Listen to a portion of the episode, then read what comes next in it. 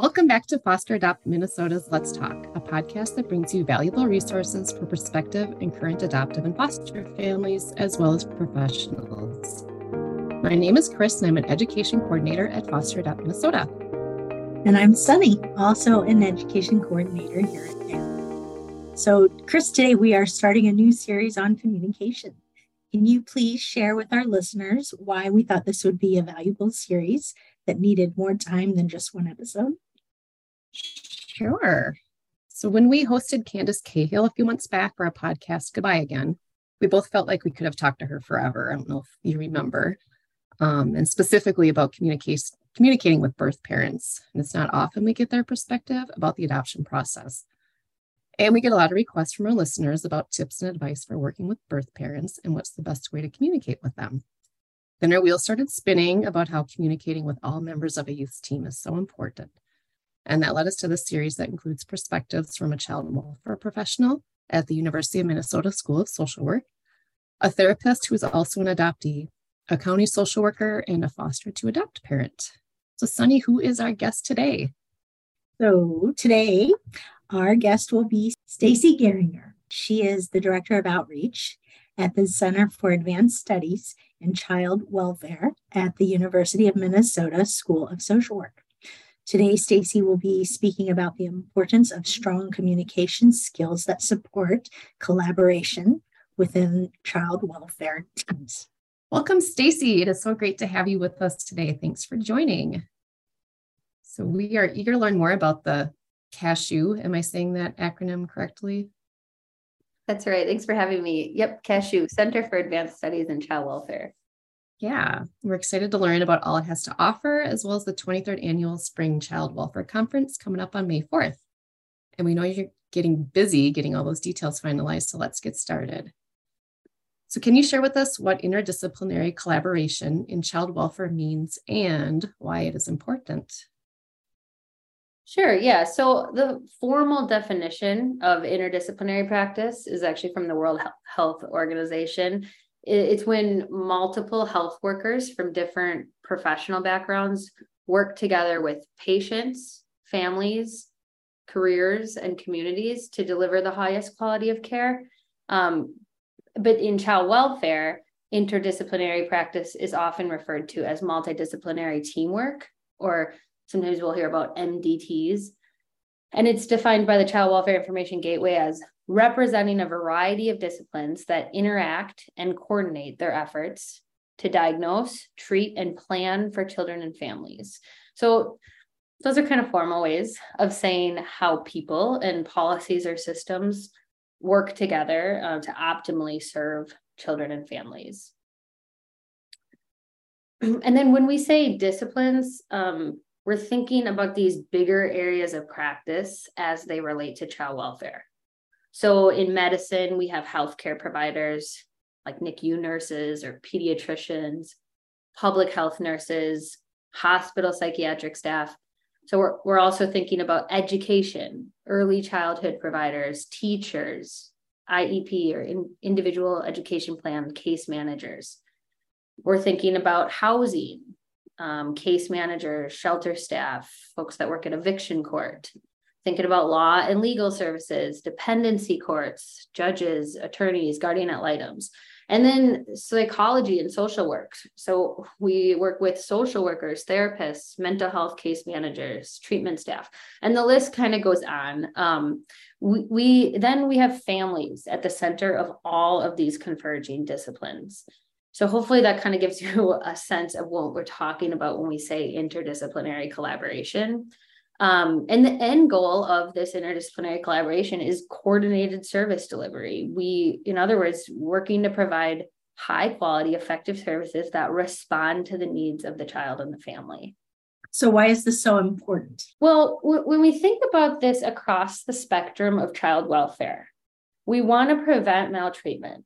In prevention, how are people and, and systems supporting healthy, sustainable family preservation and preventing that entry into foster care. Um, if a family does become involved in child protection, how are CP workers collaborating with school, housing, mental health, and so forth, and all of these professionals and systems at play? when a child is in out of home placement, how are child welfare teams like case managers, foster parents, group home staff, schools, juvenile justice, how are they interacting to serve the youth and the rest of the family? And then when we're looking at permanency support and services, how can teams work more effectively across disciplines to ensure that there aren't gaps in service delivery?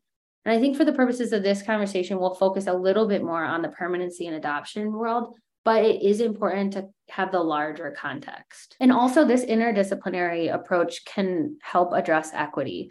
We know that one barrier to system transformation is the lack of a diverse, multidisciplinary workforce prepared for interdisciplinary practice. So, expanding some of this interdisciplinary programming can support the diversification of the workforce and improve representation, thus improving support for children and families. We also know that we can create joint resources to benefit professionals in a variety of disciplines. We can reduce workforce burnout and increase retention by providing these mutually supportive environments. I think ultimately social workers and professionals and those working with children and families need to be able to reserve their limited energy to work in collaborative, efficient ways to meet the needs of their clients and do high quality work. Okay, thanks for that. Um, so, what role does the University of Minnesota CASHU play in the interdisciplinary work in child welfare related to permanency? Yeah, um, like we said, we call ourselves Cashew. Um, we're a research and training center located in the School of Social Work at the University of Minnesota. And so, one of our primary goals is to help provide resources to the child welfare workforce. So, child protection workers, case managers, licensing workers, and, and those serving system involved children and families in Minnesota. Um, CASHU actually currently has a few professional certification programs that support this interdisciplinary, uh, what we call interprofessional education and interdisciplinary work in child welfare. So we have PAC, which some listeners might be uh, familiar with. It's the Permanency and Adoption Competency Certificate. And that's a cohort based professional certificate program that enhances competency for professionals working with children and families who are impacted by foster care and adoption Across- yeah, I think Stacy, just to interrupt there, we we have a lot of presenters that talk about PAC and that are oh PAC certified. So I know that you know attendees will always ask questions about PAC. So I'm glad that you're talking about this. Oh, good. Yeah. Oh, great. Yeah. And you know, some people um, may have remembered the program in its sort of when it started. And in 2020, the program was fully revised to combine self-paced online training in tandem with interactive classroom sessions and case consultation, which was all created and delivered by those with lived experiences, um, which is just like a really neat component of the program. That really is. And then we also have um, PAC competency therapists listed on our website. So FAM has has that as well. Fantastic. Um, so that's a great example kind of of interdisciplinary work as, as you all know and and it's just across mental health and um, child welfare settings again for folks to get the opportunity to learn together um, in consultation has been really a neat experience. And then we also have the phoenix learning exchange which is a training program for professionals who work with systems we call it systems involved youth in a variety of roles so, like county social workers, juvenile probation, judges, residential treatment staff, we've got youth advocates and nonprofit staff and others who join that program. But these participants spend eight months in a cohort learning together about challenges and strengths of youth, their development, and how to increase positive engagement to hopefully make you know positive changes in their work and they learn how the other participants think about their work, their perspectives and experiences, and how we can essentially work better together. So it's also a neat collaborative model. Um, I think, for example, like in our last cohort, we had uh, a part time police officer as well as an advocate working with homeless youth for a local agency. And there was also a judge in that cohort. So just a really neat mix of folks to be able to hear how people think about the work and kind of what um, what brings them to the work. and I um it's super valuable. So that's just some yeah. examples. Yeah. That's great. I mean, then what a what a way to collaborate and hear others communicate and different, very different backgrounds and roles. Definitely. What does the uh, research say about interdisciplinary work? Yeah, so um, we have been collecting articles for our annual publication called CW 360, and our topic this year is interdisciplinary collaboration in child welfare. Um, and so it's been interesting to read kind of about some of the most recent research. Um, one of my roles at CASHU is to help translate that research to practice and to be able to share this knowledge and best practices with the workforce. Um, I have worked on many multidisciplinary teams myself in child welfare, so that combination has been really fun.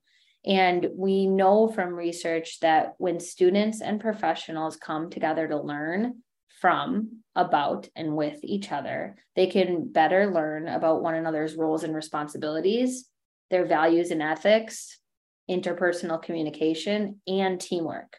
And when you think about it, that makes sense.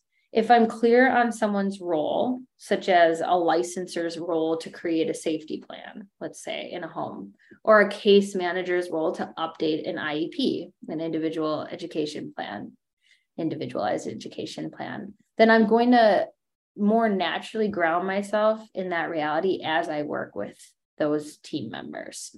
And so, um, additionally, some researchers believe that the multidisciplinary collaborative practice provides this mutual support for professionals engaged in what's really emotionally stressful work. So, learning together in consultation can generate stimulating discussions or expand perspectives like we talked about in um, in those examples of uh, our interdisciplinary learning at Cashew. It can deepen understanding of the complexity of case issues, can help workers engage families more successfully, and it can provide a comprehensive view of these complex cases. Um, in fact, even anecdotally, I received clinical supervision in a multidisciplinary group setting, and that was an incredible. That was just incredibly valuable for my growth as a social worker to be able to better understand and empathize with the perspectives of the people that you work alongside.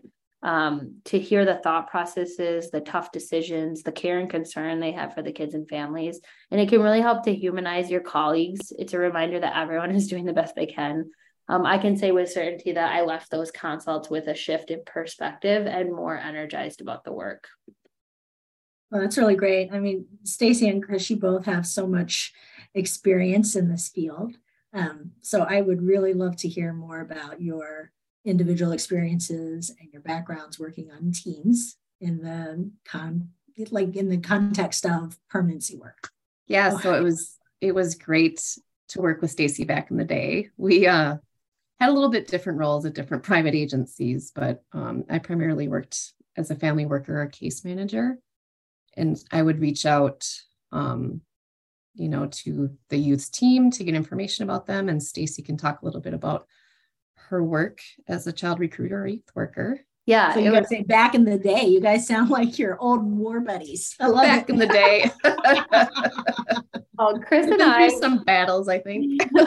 Chris and I partnered on many cases together. And those cases that we worked with, like the, the youth and the families, were often complex. So we would be in team meetings all the time. Um, and part of that work was building relationship um, and figuring out again kind of what what the child or what the family needs. And then um, having lots and lots of touch points i think getting resources together lots of high communication. And yeah so chris and i fun that's kind of fun. We do have this experience together. Um, i was a child specific recruiter so kind of a youth worker and a family worker uh, working on home studies and supporting families throughout the permanency and adoption process um, I worked with relatives as well as non relative families and then oversaw youth services at the agency, which specializes in older youth permanency.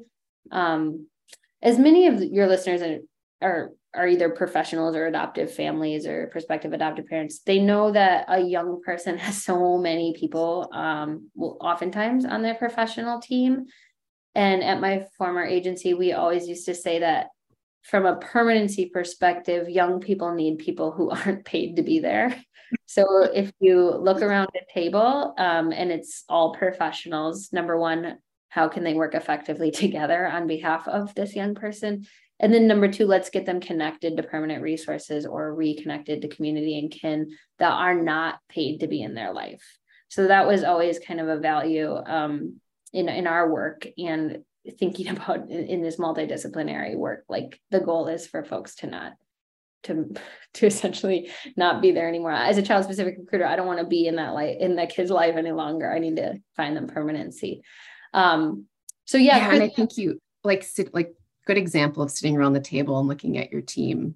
Um, and a lot of times you're the mediator. it can be awkward, and just building that trust with the adoptive parents, foster parents, um, and the youth too. I mean, we all have our different roles, and maybe explaining to I think Barb Clark at one of our um, podcasts that we did recently. She talked about talking to youth like, hey, a professional football player is on a team, but that person also has nutritionist, a person like um, strength coordinator, you know, someone that's getting their exercise together, their routines, their doctors, everything like that. So there's a lot of people involved in someone's success, and they just have to remember that.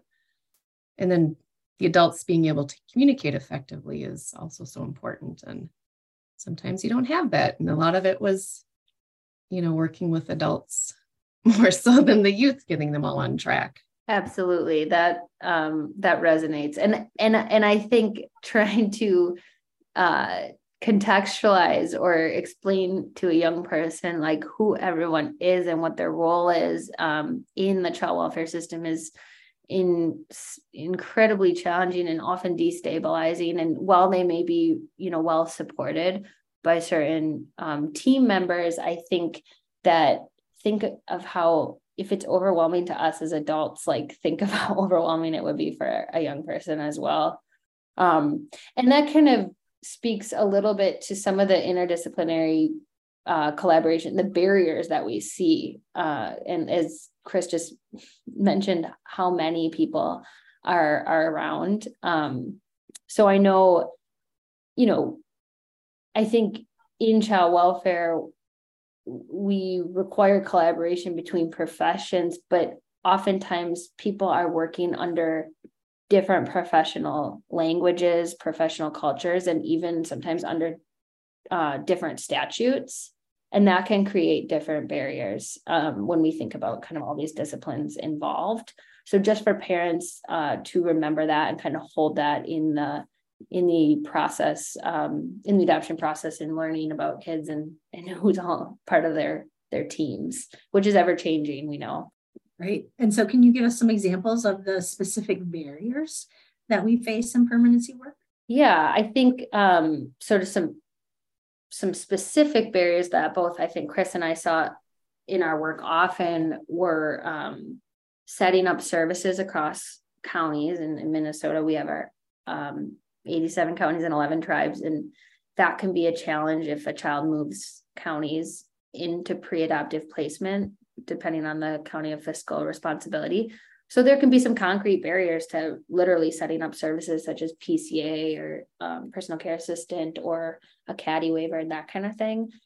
And that can be uh, disruptive for families, for, for a child's care and for families to not get what they need. Um, consistent quality access to disability services.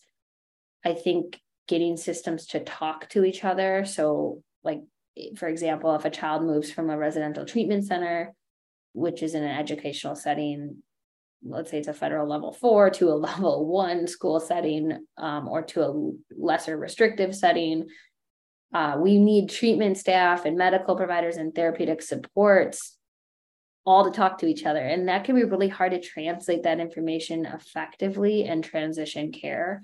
Um, it takes a lot of intention and collaboration and really a shared understanding of the overall process. Um, you know, we see placement instability. So no, there might be not be a bed for kids in treatment or um, at shelter. So they end up in the ER we see that there's not a collaborated collaborative response in in sort of like a crisis response system. So those are just um, some examples that come to mind when I reflect on some of the cases. I don't know if that resonates for you, Chris. Yes, definitely. Wow, can you really the kids end up in the ER when they don't have beds? Yeah, absolutely. Uh, yeah, that is a, a um, sort of again an, an issue of where mental health and behavioral health services and child welfare and medical services where we need to figure out um, more shared collaboration. And that's a policy and systems issue as well. Wow i had no idea. I, many many many years ago i worked at a group home and i thought we were the last stop. But i hear now that we were the second to last stop. That's really sad mm-hmm. yeah and i'm sure there's you know people could google too because we don't have those stats handy about how many beds are available at any certain given time in the state of minnesota. So how do teams need to work with other teams and programs in a multidisciplinary way? And what advice do you have when some of their team members aren't collaborating? Yeah, so Sue Abderholden from the National Association of Mental Illness, NAMI, Minnesota, she often uses this metaphor of a house she says when people talk about interdisciplinary work, they often talk about silos, but silos are stationary and you can't move them. And silos store things like grain, and there aren't really any doors. And she says a more apt description of interdisciplinary work might be a house. There are different rooms within a house, rooms that people can move between or bring something from one room into another. There are doors as well that can be open to facilitate interdisciplinary collaboration.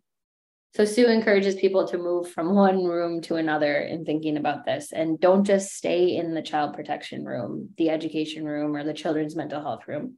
Roam freely between them to learn from one another. Bring a treasure from one room into another if needed to meet a child's need.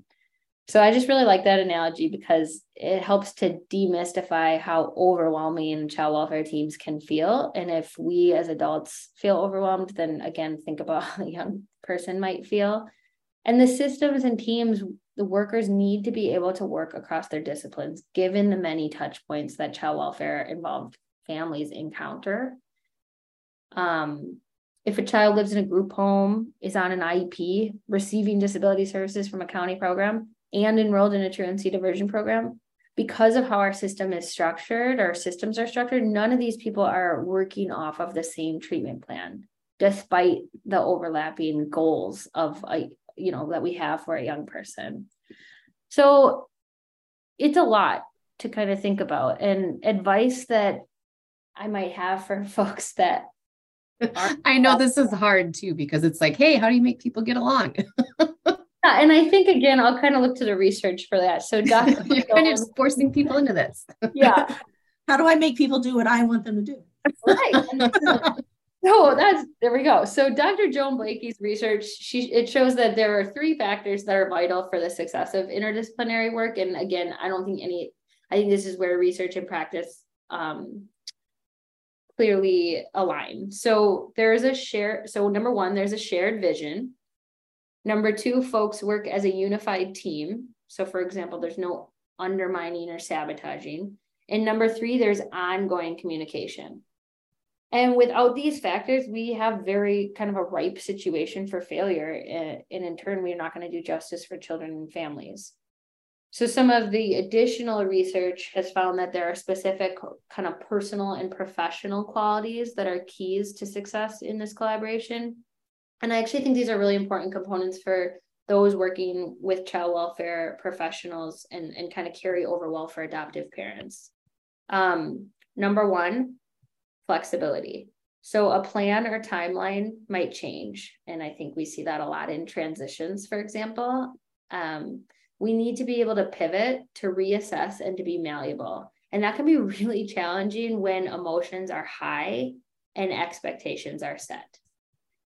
Number two, openness. So imagining what might be possible and staying open to suggestions and resources, not getting stuck on one way or the right way. Number three. That is hard for some. this is harder. This is harder. This is hard to actually do in practice, right? Right. Number three, respect. When working with a team, it's important to respect their role and responsibilities as they relate to the child or the family. So, for example, a teacher may not have training in adoption competency. Likely they do not. And so they they there may need to be some additional psychoeducation provided. Finally, an ability to listen. I think staying curious and really listening. Sometimes teams are saying the same thing, in a variety of ways, but we can't hear each other over the noise. And oftentimes, like I said, the high emotion. Right. And I think when people do listen, um, it's it's just that big role in communication and having the ability to listen. And if it, something doesn't make sense to them, I always encouraged families like, it's fine if you don't know. Like we don't know, like we don't have an answer for everything. And they feel like it's a weakness and it's actually more of a strength for people to say, I don't know how to do that. I'm not, I'm not comfortable with that. Can you tell me more? So right. That kind of speaks to that openness piece too. Mm-hmm. Exactly. So I don't know if you have any other advice. Well, I think um to kind of piggyback off what you said, Chris, I think not not only is it not okay to know, it's also okay to disagree. And I think it's okay to remember that we can have sort of similar goals and we might vary um, on how we get there, but being able to take a, a step back and regain some perspective, um, holding that several things might be true at the same time. Um, I think there there are uh, you know we talked a little bit about what fosters good collaborative practice? And then another question is kind of how do we keep that going on a case or with teams? And some more research shows that there are some certain elements needed to sustain collaborative practice. So this this um aligns well with the work the per, work in permanency. So one is pre-planning. And in permanency work we do a lot of planning meetings as teams especially in the collateral process and those are great opportunities to set aside time to kind of set the stage, clarify and assign roles. Um, really putting in that time and effort up front, I think is is really helpful. Another thing is commitment. So in those meetings, asking for kind of concrete commitments and creating deadlines and accountability um, that can help sustain some of these collaborative practices. Three would be strategic and deliberate action. Um, so following through on what we're saying we're going to follow through on. And then support is huge. So formal and informal, checking in on on each other on the team. What do people need? Do people need um, support to actually get the task done? That kind of thing. So those four components um, have been studied a little bit further to to reveal how we actually sustain collaborative practices um, and then one more kind of thing in reflecting on our our work with and cases um, is that I think another piece of advice or feedback I have is encouraging team debriefs. So I think that those are essential for working for kind of improving our work and working collaboratively. And for example, many adoptive families and professionals experience disruptions, um, but we know that continuous feedback and evaluation is critical to improving the experiences for kids and families. And I think having debriefs is um, something that can be really valuable in, in the field. True, so true. And as long as we're on the advice and and tips topic for parents, um, so what are some important tips for parents to become, you know, that important member of the youth's team? Like how do they need to speak up? How can they do that? And just in your experience, what do you think? What do you yeah. think is best for a parent to do? I think thinking I worked with adoptive families for many years, and I think a lot of the work is contextualizing the child's team for of professionals, which then becomes the the family's team, and helping to work through some of the various perspectives and approaches in working with that team. Um, parents are critical advocates, and first listen to the young person they're the experts and the clearest on what they need and second step back and examine each role of the team member and understand that most people don't have interdisciplinary education um, so anyone without a specific background in child welfare serving this population might not have the same lens or training. It doesn't mean they aren't child centered or um, they don't have a family's best interest in mind. Oftentimes, there is a shared value, and we need to work together to articulate that shared vision. Again, I just echo to parents what the research shows results in effective team collaboration, staying flexible, open, respecting roles, and listening. Those are some great tips and words of advice from a pro. So we um we also have you here today to talk about the spring conference coming up. So can you please share again how our listeners can attend the 23rd annual Spring Child Welfare Conference on May 4th? Yeah, so um, we are hoping to bring together many, many experts on this topic. So, our conference is uh, scheduled for May 4th in Minneapolis at the Delta Hotel. And it will be in person with a chance for groups of three or more to stream virtually. Uh, we have a keynote speaker who's coming from New York Hunter School of Social Work, and she's going to discuss her research, some of which I discussed discussed here um, on multidisciplinary teams in child protection and related disciplines. And then she'll share kind of best practices.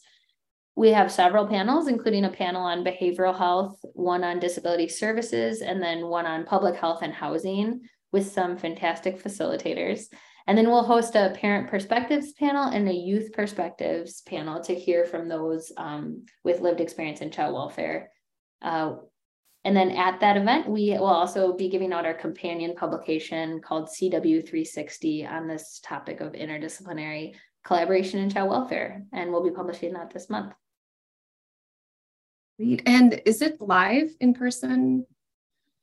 So we will, the conference will be in person with a chance for groups to stream virtually. So Stacy, can you share the website link to get registered for that spring conference? Yep, you can go to www.cascw.umn.edu. So cashew.umn.edu, and then you will see a link to register for our conference. Great. And we'll also include that in the description of the podcast so people can click on that. Great. Thanks so much. Yeah, and thank you so much for joining us today, Stacy. It was great to spend some time with you and see you again and in our different roles. Thanks so yeah. much for having me. I really appreciate it. Oh, fabulous. No, I feel like we've had a we have a rock star here. I'm in the presence of greatness, both of you. so anyway, so thank you for your time so much. And um, I'd also like to point out this podcast is very timely because May is National Foster Care Month. So thank you for being here. Yeah, and thanks for representing the U of M. I have to give a shout out to my alum, much to Sunny's dismay. Go go. go Gophers. Thanks again, Stacy. Thank you both. Thank you so much for joining us today for Let's Talk. Please subscribe, rate, review wherever you listen to our podcast and tune in again soon.